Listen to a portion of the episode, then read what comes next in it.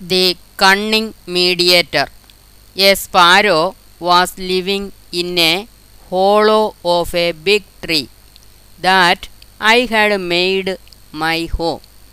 His name was Kavinjala.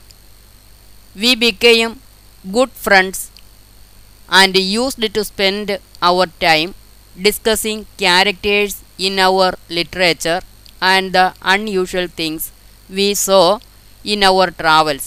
One day, my friend left the tree with the other sparrows in search of food and did not return even after nightfall. I began to worry. What happened to him? Did any hunter take him away? He never leaves my company even for a while. Days passed without any trace of my friend Kavinjala. One fine morning, a hare named Singraha came and silently occupied the hollow that my friend made his home. It did not worry me because there was no word about Kavinjala and I had lost all hopes of his return. But one day he returned looking healthier than he was when he had left and found that the hare had taken his place. Kavinjala told the hare, Oh hare, what you have done is improper. You have displaced me. Leave the place immediately. Singraha hit back, saying, What are you talking? This is my place. Haven't you heard the elders saying that nobody has rights over a public well, a temple, a pond, and a tree? Whoever enjoys land for more than 10 years also becomes its owner. That needs no evidence or documents of proof. This place is not yours any more. The sparrow told him, Oh, you are quoting legal scriptures. Let us go to an expert in law and ethics. We will abide by his ruling. The hare agreed to this proposal, and both of them went in search of an expert, curious to see the what would happen. I also followed them. Meanwhile, word about their quarrel had reached a wicked and wild cat. Knowing the route that the hare and the sparrow would take, the cat set up a camp on the way. He spread a mat of grass on the ground and went into a posture of meditation, facing the sun and raising his hands in worship. The cat began reci- reciting scriptures. This world has no essence. Life is passing. All license with lovers are like a dream. Your ties with the family are illusory. There is no alternative to following the right path. The learned have said, This wretched body will soon perish. Material wealth is not permanent. Death is knocking at your door. Free thyself from earthly chains.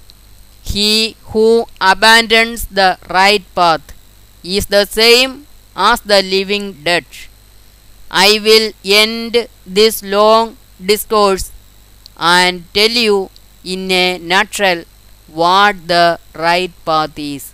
Doing good to others is virtue, tormenting others is vice. This is the essence of our philosophy. I am in the service of God and have given up all desires. I will not do you any harm. After bearing your account, I will decide who among you is the rightful owner of the place in the tree. But I am now very old and cannot hear you properly. So, please come close to me and narrate your story. When the poor and innocent sparrow and hare came within the reach of the cat, he pounced on them and grabbed the sparrow in his teeth and slashed the body of the hare with his jaws and killed them. The visiting crow then told the birds, That is why I tell you, if you rest your faith in this wicked and blind owl, you will meet the same end as the hare and the sparrow. The birds then dispersed, deciding to discuss the matter again carefully before electing the old as the king. Meanwhile, the old was sitting restlessly on the throne waiting for his coronation. He asked his wife, Krigaliga, What is all this delay is crowning me? The wife told him, My lord, it is this crow which has sabotaged the coronation. All the birds have dispersed. Only this crow is lingering here. Come, let us go. I will take you home. Furious, the owl shouted at the crow, You wicked crow, what harm have I done to you? You have wrecked the coronation. This is enough reason that from today there shall be enmity between owls and crows.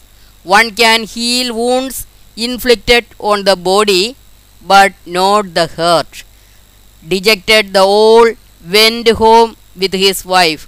The crow began reflecting, Oh, what a foolish thing have I done! Unnecessarily, I have made enemies. I should not have advised the birds not to elect the owl as the king. Elders have aptly said, Words out of tune with the times, words that bring grief in the end, words that bring pain to others are any day as good as poison. Regretting what he had said and done, the visiting crow also went home. This is how enmity began between the owls and the crows. After listening to the story, Meghavarna asked Sthirajivi, What would we do in such a situation? Sthirajivi, the wise crow, told him, There is a strategy better than the six I had already told you. With its help, I will myself go and conquer the old king. The learned have said that the men with great common sense and a little bit of cunning can subdue stronger enemies like the tricksters who cheated the gullible Brahmin of his lamb.